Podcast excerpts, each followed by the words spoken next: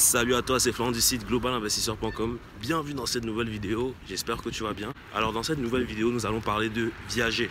Parce que euh, ces vacances de Noël, j'étais au Cameroun et j'ai parlé, j'ai discuté investissement immobilier avec le père d'un ami. Et voilà, euh, je lui ai donné mon point de vue, on a un peu échangé, il m'a donné son point de vue par rapport à l'investissement immobilier, et moi aussi. On, on s'est retrouvé à parler de viager et je voulais te donner mon point de vue par rapport à ce type d'investissement, si je peux appeler ça comme ça. Avant de commencer, je t'invite à t'abonner à la chaîne YouTube en cliquant sur le bouton s'abonner juste en bas.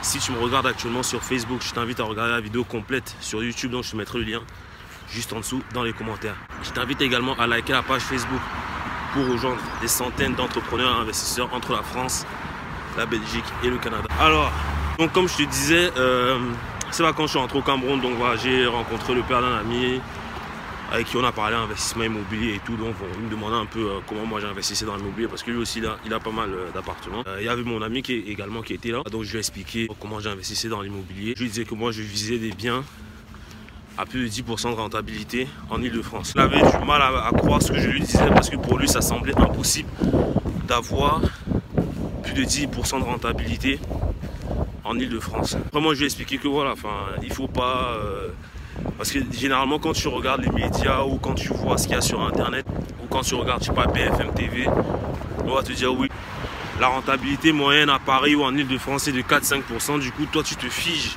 sur ça.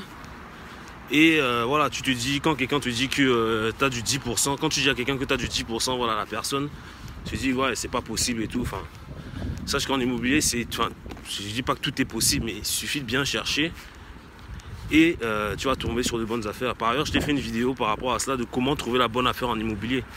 Comme je te l'ai dit, en immobilier, tu as plus la moitié des transactions qui n'apparaissent même pas sur Internet. Quoi. Donc, euh, c'est à toi d'aller les chercher et de trouver la bonne affaire. Et sache que tout ce qui se vend dans ce marché que j'appelle le marché invisible, le marché parallèle, tu as des rentabilités de fou. Genre, tu peux, tu peux avoir du 10, 15, voire même du 20% tu vois, sur certains biens immobiliers. Donc c'est à toi d'aller chercher ces biens-là. Donc on discutait et voilà. Et en gros, moi je lui expliquais que ce que, enfin, ce que j'avais fait, les, enfin, mes différentes opérations. Je trouvais ça un peu euh, pas, pas très évident, tu vois.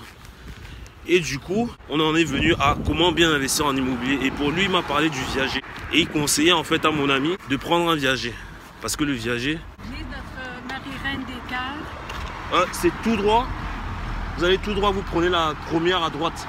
Après, vous, vous voyez, après Jean Couture, Ouais. vous prenez à droite et après vous allez prendre la première à gauche. Ok, merci. Parfait, merci.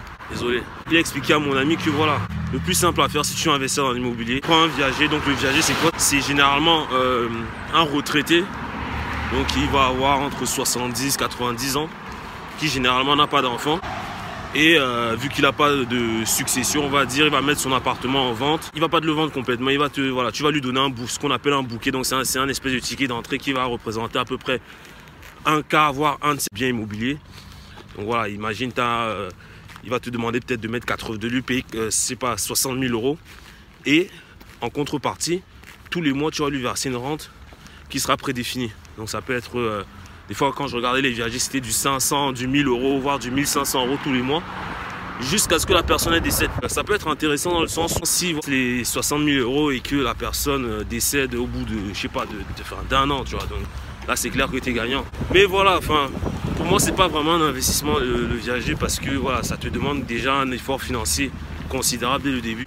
Et en plus de cela, euh, voilà, t'as pas de rente immédiate avant un certain temps. Donc il suffit que la personne finalement vive 20 ans, tu vas te retrouver à payer euh, 1500 euros pendant 20 ans quoi. Faut faire attention à ce type d'investissement. Le fait de se dire que tu te bases ton investissement sur la mort de quelqu'un, tu vois, moi ça rentre pas trop dans mes, dans mes valeurs et dans ma dans mes objectifs d'investissement, tu vois, parce que finalement, tu vas être là tous les jours en mode euh, c'est quand que la personne c'est quand que le jeu va clamser quoi, genre euh, tu, vas attendre limite le jour où il va mourir, tu vas être content, tu vas sauter au plafond alors que ça se trouve d'autres personnes à côté d'elles seront tristes, tu vois. Donc c'est tu vois, c'est pas quelque chose que je fais même si ça peut être très intéressant sur le papier. Oui, comme je disais par rapport au viager, euh, le fait de se baser sur euh, la mort hypothétique de quelqu'un pour euh, s'enrichir, tu vois, c'est pas quelque chose qui rentre dans mes valeurs et je recommande pas ça comme, euh, comme type d'investissement. Après, bon, chacun, chacun ses, comment dire, ses envies, j'ai envie de dire, et c'est sa vision des choses. Donc voilà, moi, c'est pas quelque chose que je recommande. parce que finalement, comme je te disais, tu te bases sur la mort de quelqu'un pour t'enrichir entre guillemets. Il y a de meilleurs moyens d'aider quelqu'un qui est en difficulté en lui rachetant son bien immobilier. Par exemple, typiquement des reprises de finances. Les reprises de finances, c'est quoi? C'est quelqu'un qui fait faillite, qui n'arrive plus à payer son bien immobilier. Ici au Québec, quand il y a une reprise de finances, le propriétaire il a 60 jours, soit pour régler sa dette auprès de la banque, soit euh, voilà, il, va, il doit trouver une solution en fait. Et typiquement la solution c'est bah, soit trouver le montant pour payer sa, dette, soit il vend le bien pour pas se le faire saisir. Dans ce genre de situation, toi si tu viens en achetant ce bien-là, qui s'avère être une bonne affaire, tu vois, chacun est gagnant-gagnant. Donc lui il va être gagnant dans le sens où il va être libéré de sa dette, il n'aura pas de problème avec la justice, avec la banque, etc. Et toi, tu trouves une bonne affaire. Donc tu vois, pour revenir au viager, c'est plus comme un placement en fait, tu vois. Le viager, c'est vraiment, si tu as déjà de l'argent, et typiquement le père de mon ami, tu vois, bon, je pense qu'il a, il a un niveau de sa vie, il a déjà assez, il a un patrimoine assez important et qu'il a les liquidités qui lui permettent de payer un viager. Mais toi, clairement, si tu commences ta vie active, investir sur un viager, tu vois, c'est pas forcément la bonne solution car ça va te donner, ça va te demander de fortes liquidités dès le début. Alors qu'il y a d'autres moyens d'investir dans l'immobilier en mettant le moins de mise de fonds possible. Si tu as apprécié cette vidéo, je t'invite à la liker, à la partager. Comme je te dit, n'oublie pas de t'abonner à la chaîne pour recevoir toutes les semaines des vidéos par rapport à l'immobilier. Je t'invite à liker ma page Facebook, à télécharger mon guide graphique qui s'appelle les 5 conseils pour démarrer en immobilier. Et moi, je te dis à la semaine prochaine pour une nouvelle vidéo. Ciao